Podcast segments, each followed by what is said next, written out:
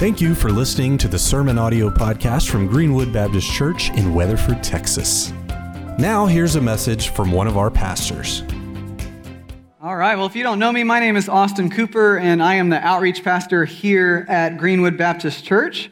And today we're going to be in Luke chapter 7 and also Luke chapter 1, if you want to go ahead and flip there in your Bibles. but I hope you guys had a great Christmas day yesterday with you and your families.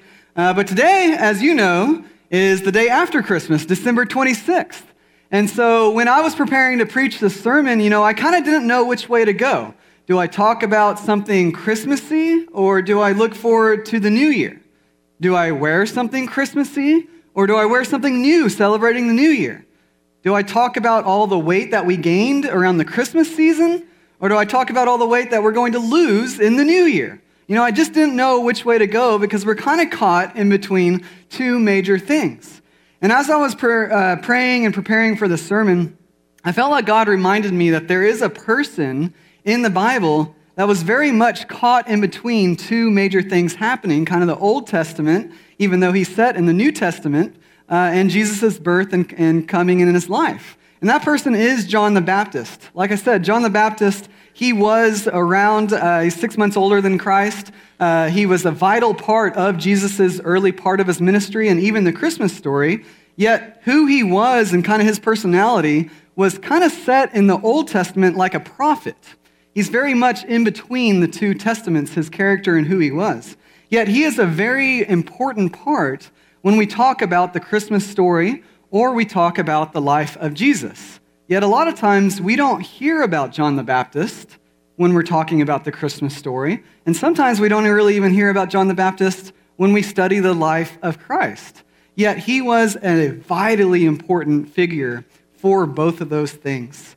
In fact, John the Baptist, he was prophesied about in the Old Testament more than any other biblical person outside of Jesus.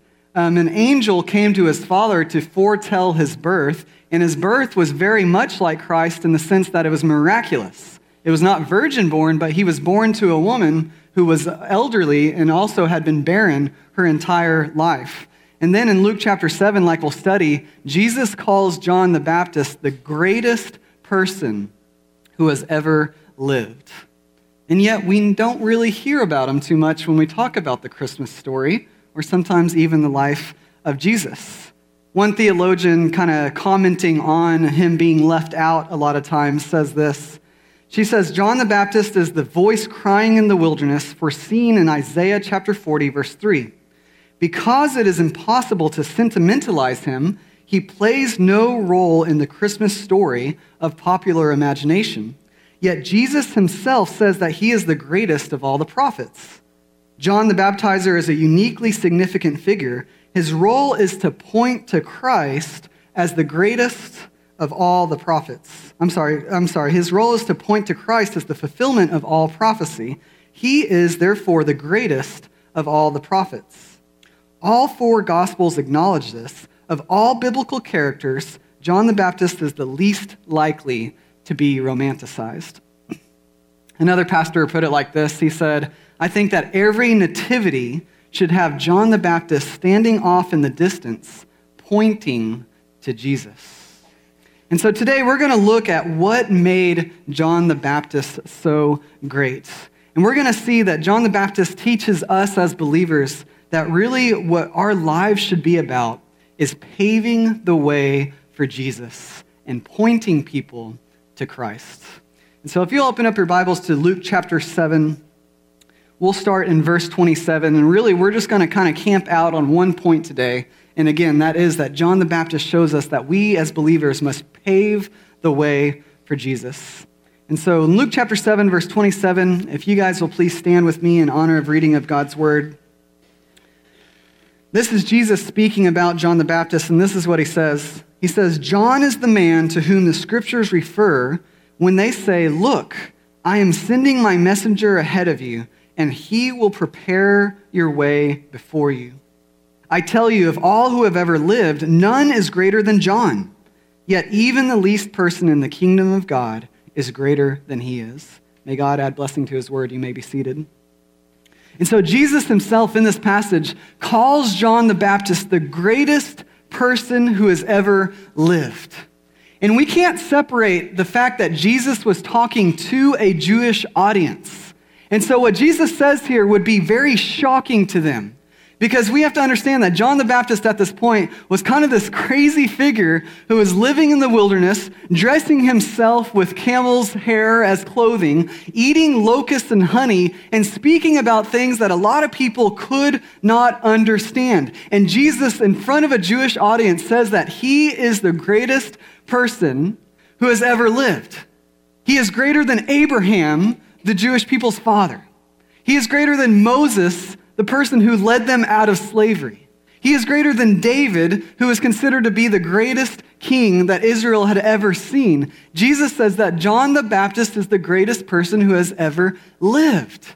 And did you see why he was considered to be so great? Jesus actually quotes prophecy from the Old Testament and says that John the Baptist, he is great simply because he was preparing the way for Jesus that John the Baptist, his greatness, simply comes from the fact that his life, his character, his very being was to prepare the way for Jesus and to point people to Jesus. You see, John the Baptist is great because his life pointed people to Jesus. And I think that the encouragement in this passage is this that a lot of times the enemy gets in our ears and he starts whispering, You're not doing anything great for God with your life. Look at your job. Look at your family. You're not doing anything great in the eyes of the Lord. But the encouragement of this passage is this is whatever you do, whatever domain God has you in in society, that if you are pointing people to Jesus, you are doing a great work in the eyes of the Lord. That man, if you are a mom of young children, I know that every single day you wake up and it seems like you're doing the same thing doing the laundry, doing the dishes, changing diapers, feeding them, putting them down for naps. And it can get mundane, and every day you can kind of have this thought that the enemy gets in your head Am I doing anything great in the eyes of the Lord. Well, what this passage can encourage you in is this if you are pointing your children to the Lord with your life, with your action, with your words, then you are doing a great work in the eyes of God. Those of you that have jobs that you don't think are, are doing anything for the Lord, it might be menial, it might be just doing the same thing over and over again. Well, let me encourage you in this that if you show up every single day and you work as if you are working unto the Lord, and your coworkers see that there is something different about you and you are pointing them to Jesus, then even if your work is not that satisfying, you are doing something that is great in the eyes of the Lord.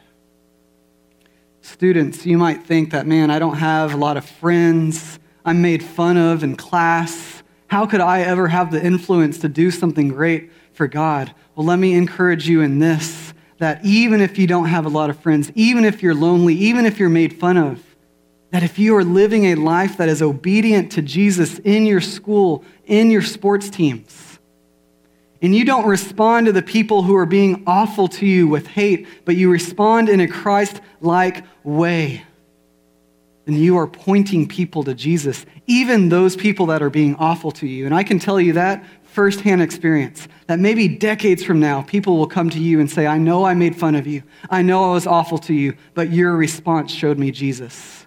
Even if you are lonely in school, even if you don't have much influence, let me tell you this if you are pointing people to Jesus, you are doing a great work in the eyes of the Lord. You know, I don't think anyone in this church comes to mind as easily as uh, our special needs friends that are in this church. And man, you cannot be around our special needs friends, the children, the adults that are in this church, whether it's a remarkable class or it is um, special needs rodeo or it's our remarkable night that we do. It is impossible as a believer to be around those group of, that group of people and not be pointed to Jesus. Their life, their joy, eh, just the way that they kind of think, and just the way that some of them can even express their love for the Lord. It is impossible not to be around our special needs friends and not be pointed to Jesus. And I know that a lot of times parents of special needs adults and kids or whatever, they think, man, will my kids ever do something great in the eyes of the Lord? Well, let me encourage you in this that this passage says just who they are, pointing people to Christ. They are doing great works in the eyes of the Lord. And so John, Baptist, John the Baptist, his, his greatness came from the sense, uh, or just simply from the fact that he pointed people to Jesus with his life. However, did you catch what Jesus said at the end of that verse in 28? Again, he says, I tell you, of all who have ever lived, none is greater than John. Yet even the least person in the kingdom of God is greater than he is. And so, this is even further encouragement to us that if we know Jesus Christ, if we have him as our Lord and Savior, then Jesus, what he says in this passage is man, John the Baptist is great, but I am greater. John the Baptist is awesome, but I, Jesus, have now come to present something to the world that has never been seen before. And I'm going to introduce the kingdom of God here on earth. And people that come into the kingdom of God via a relationship with Christ they believe in his death, they believe in his resurrection. They are now a part of this kingdom of God, and the Holy Spirit now resides in them. And so Jesus says that again in John chapter 4, he tells, tells this to the woman at the well. He says, No longer will you have to travel to a temple to praise and worship God, because now you will worship him in spirit and in truth. You see, Jesus tells us later on in the New Testament, tells us that we are the temple. Our bodies are literally the temple of the Holy Spirit. And so, what this means is that now we have the very one that is more powerful than John the Baptist. He lives and resides inside of us. And we can do immeasurably more and greater things than even John the Baptist in this world because we have Christ that lives inside of us that John the Baptist, he baptizes with water, but Jesus, who lives in us, he baptizes with fire in the Holy Spirit.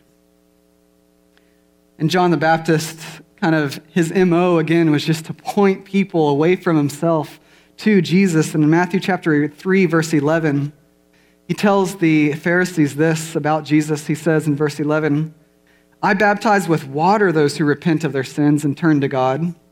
But someone is coming soon who is greater than I am, so much greater that I am not even worthy to be his slave and carry his sandals.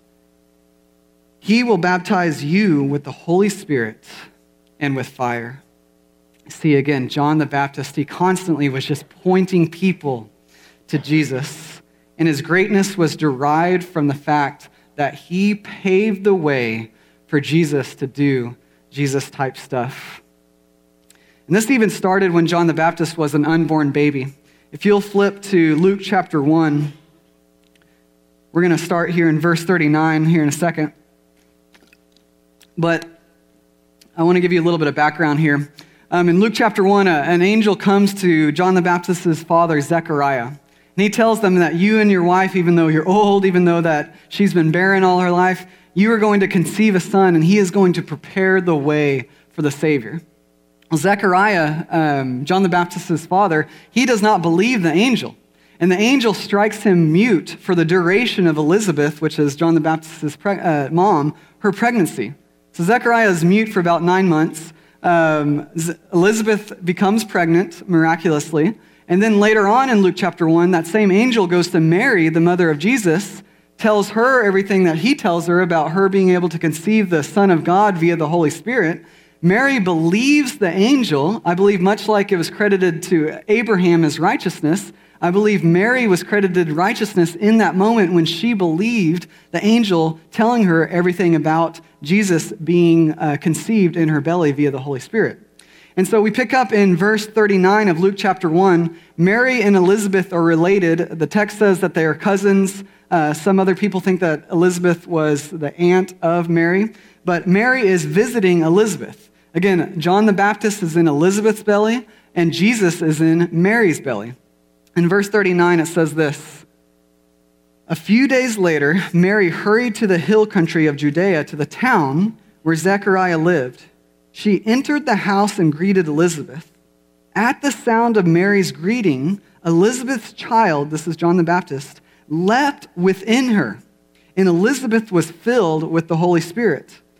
Elizabeth gave a glad cry and exclaimed to Mary, God has blessed you above all women, and your child is blessed.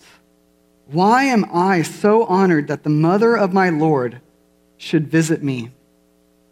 When I heard your greeting, the baby in my womb leapt for joy.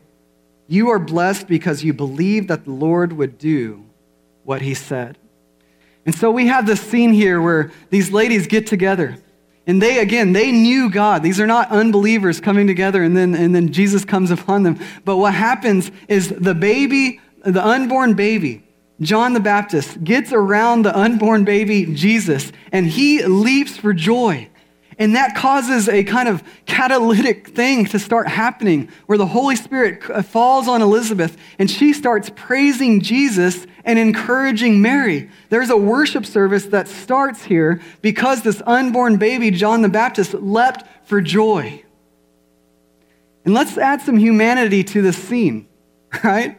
Because typically, when two pregnant ladies get into the same room, usually a worship service isn't what breaks out Usually it's some sort of self deprecating battle that breaks out, right? Like, oh, look at you. I can't even tell you're pregnant. You're glowing. You're like a stick. Not me. I'm like Buddha over here with my big belly. Come rub my belly. And others ladies like, no, no, you're not Buddha. I don't need to rub your belly. That's ridiculous. Look at you. You're glowing. I can't even tell you're six months pregnant. Not me. Look at my thighs. Oh my gosh, I'm like King Kong. Ah! That's typically kind of what happens, right? But here we see that worship happens from these women of God God. And the start was this unborn baby who leapt for joy, saying, Jesus, Jesus, Jesus. The Holy Spirit falls on Elizabeth. She praises Jesus, and Mary starts to even understand that much more who she has in her belly. And in verse 46, Mary, Mary responds, and it says, Mary responded, Oh, how my soul praises the Lord, how my spirit rejoices in God my Savior for he took notice of his lowly servant girl, and from now on all generations will call me blessed.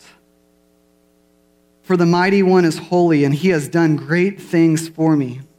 He shows mercy from generation to generation to all who fear him. His mighty arm has done tremendous things. He has caused, I'm sorry, he has scattered the proud and the haughty ones. He has brought down princes from their thrones and exalted the humble. He has filled the hungry with good things and sent the rich away with empty hands. He has helped his servant Israel and remembered to be merciful, for he made the promise to our ancestors, to Abraham and his children forever. You see, we sing the song, Mary Did You Know, at around Christmas time. And I don't want to kill this song for you, but the truth is, is that Mary knew. Mary knew who she had in her belly. Part of the reason is that she believed the angel, but part of the reason is is because John the Baptist paved the way for the Holy Spirit to come upon Elizabeth, for Elizabeth to praise Jesus and Mary to start beholding who she had in her belly, in her womb. And I think this is a great encouragement to us because there are a lot of believers, and I want to show you that again. Mary was a believer, she believed. Yet when John the Baptist lived his kind of, or he leapt for joy, she started beholding what she already knew to be true. And so the encouragement to us is this, is that since 2020, there have been a myriad of different reasons why a lot of Christians have gotten out of church. And because of that, a lot of Christians have now stopped pursuing and fellowshipping and being passionate about Jesus. And I believe that when we live a life like John the Baptist, and we are leaping for joy about the things of Christ, and we are pointing people to Jesus, that not only encourages non believers to come to know Jesus, that also encourages believers to stop just kind of thinking about what they have and beholding what they have.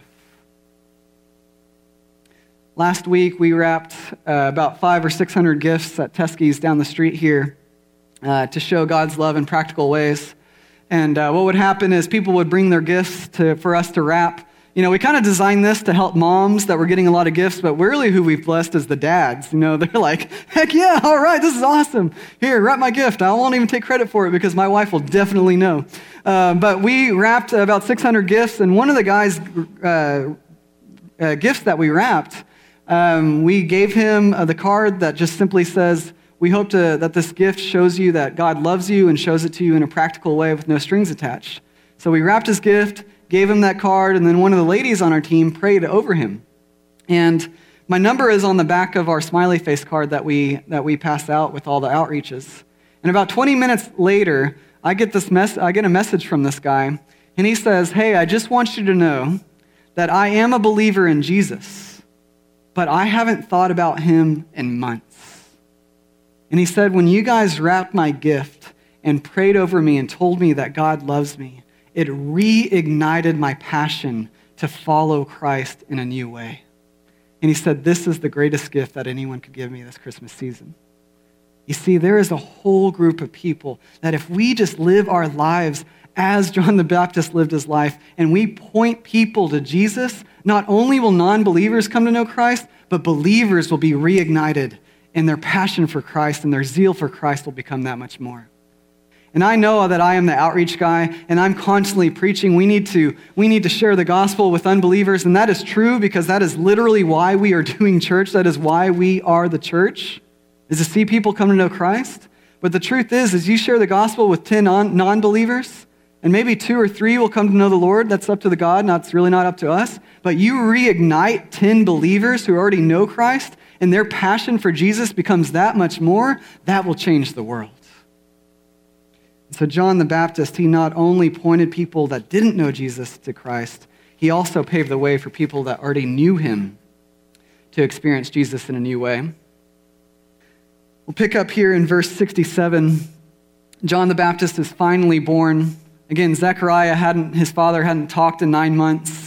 And then in verse 67, it doesn't specifically say this, but I, I kind of believe that Zechariah is holding John the Baptist for the first time and he begins to be able to speak for the first time in nine months. And we're going to see what he says. In verse 67, it says, Then his father Zechariah was filled with the Holy Spirit. Again, anywhere John the Baptist goes, people are filled with the Holy Spirit.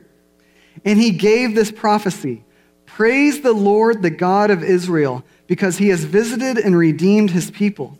Verse 69 he has sent us a Savior from the royal line of his servant David, just as he promised through his holy prophets long ago. So, who's John the Baptist's dad talking about? He's not talking about John the Baptist, he's talking about Jesus. Verse 71 Now we will be saved from our enemies and from all who hate us. He has been merciful to our ancestors by remembering his sacred covenant, the covenant he swore with an oath to our ancestor Abraham. We have been rescued from our enemies so that we can serve God without fear, in holiness and righteousness for as long as we live. Now he'll turn his attention to John. And you, my little son, will be called the prophet of the Most High, because you will prepare the way for the Lord. You will tell his people how to find salvation through forgiveness of their sins. So, again, Zechariah had not spoken in nine months. He holds the son that he had waited his entire life to have, and he praises Jesus first. Again, let's add some humanity to the situation. That'd be like my wife and I not being able to have a baby our entire life, and us being in our 60s or 70s and maybe even 80s, and finally an angel telling me that I'm going to have a baby with my wife. And I don't believe that angel, and I can't speak for nine months. Finally, I get to hold my baby. And the very first thing I say when I hold my baby is I look at my wife and I say, Hey, you know your cousin or your aunt's baby? I mean, sorry, your cousin's baby? Your niece's baby? He's way better than this one, right? It doesn't really happen. But this is how John the Baptist was. This is how it worked. Is anyone he got around, they instantly forgot about John and praised Jesus. And that was the type of life that he led. That is the type of life that he, the kind of calling that he had. And I think that this will define how effective a church will be in the coming days, how effective believers will be in society. is are we pointing people to Christ like John the Baptist, or are we pointing them to something that is secondary? Are we pointing people to the things of the Lord, or are we pointing to things that do matter but aren't as important as Christ? And I think that a lot of times, as a church in a whole, as a whole in America, we fall short in this, in this respect. That instead of pointing people to Jesus, we point people to other things. Like instead of pointing people to Jesus, we point people to politics. Or instead of pointing people to Jesus, we point people to sports and to culture. And instead of pointing people to Jesus, we point people to a link to our social media page that they can buy something from us. And again, I'm not saying that any of those three things are bad. A lot of those things are good.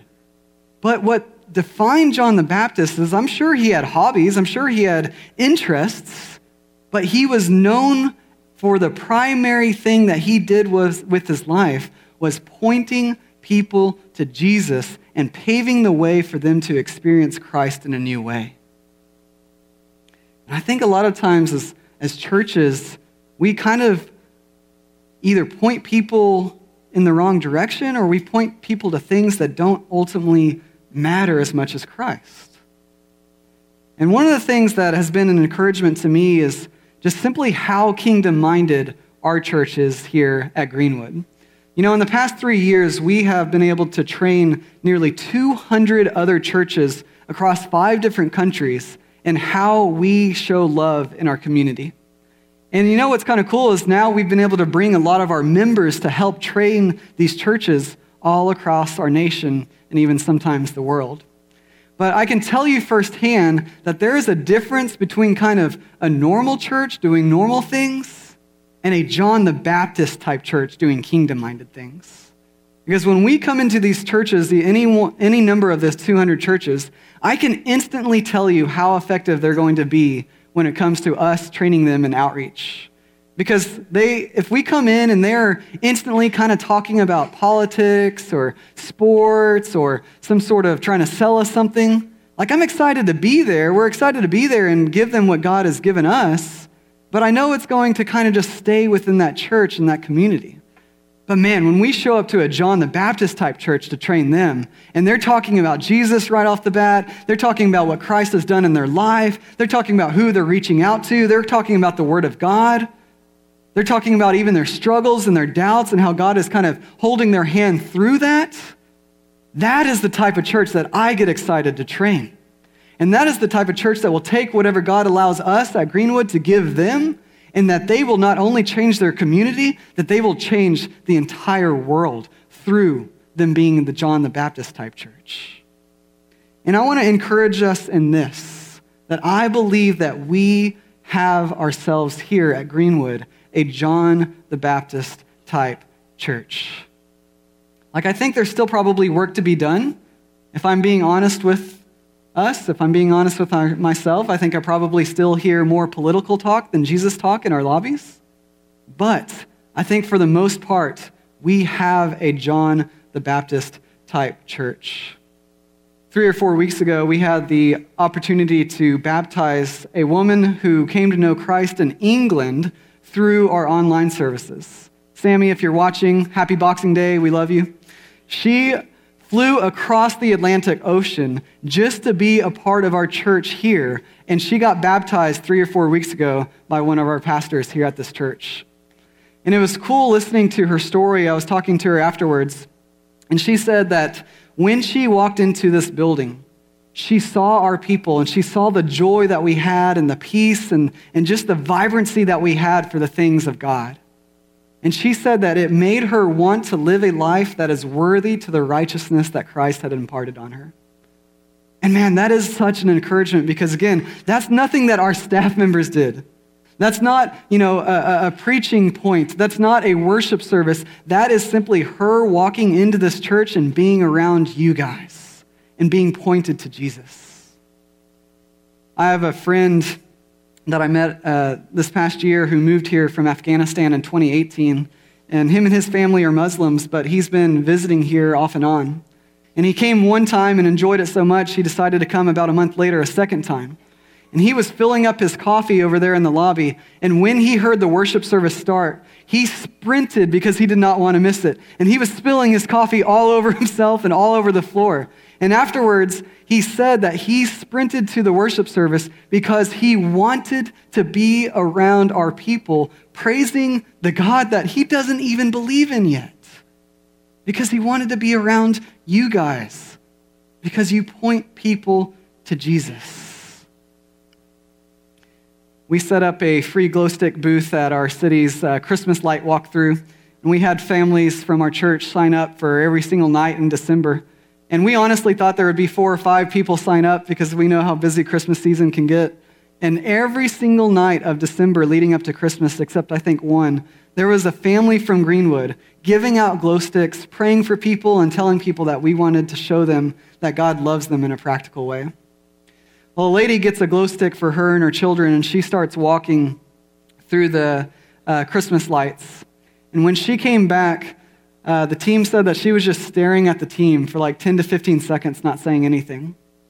And then finally, she talks to the team and she said, Man, you guys just radiate the joy in the presence of the Lord.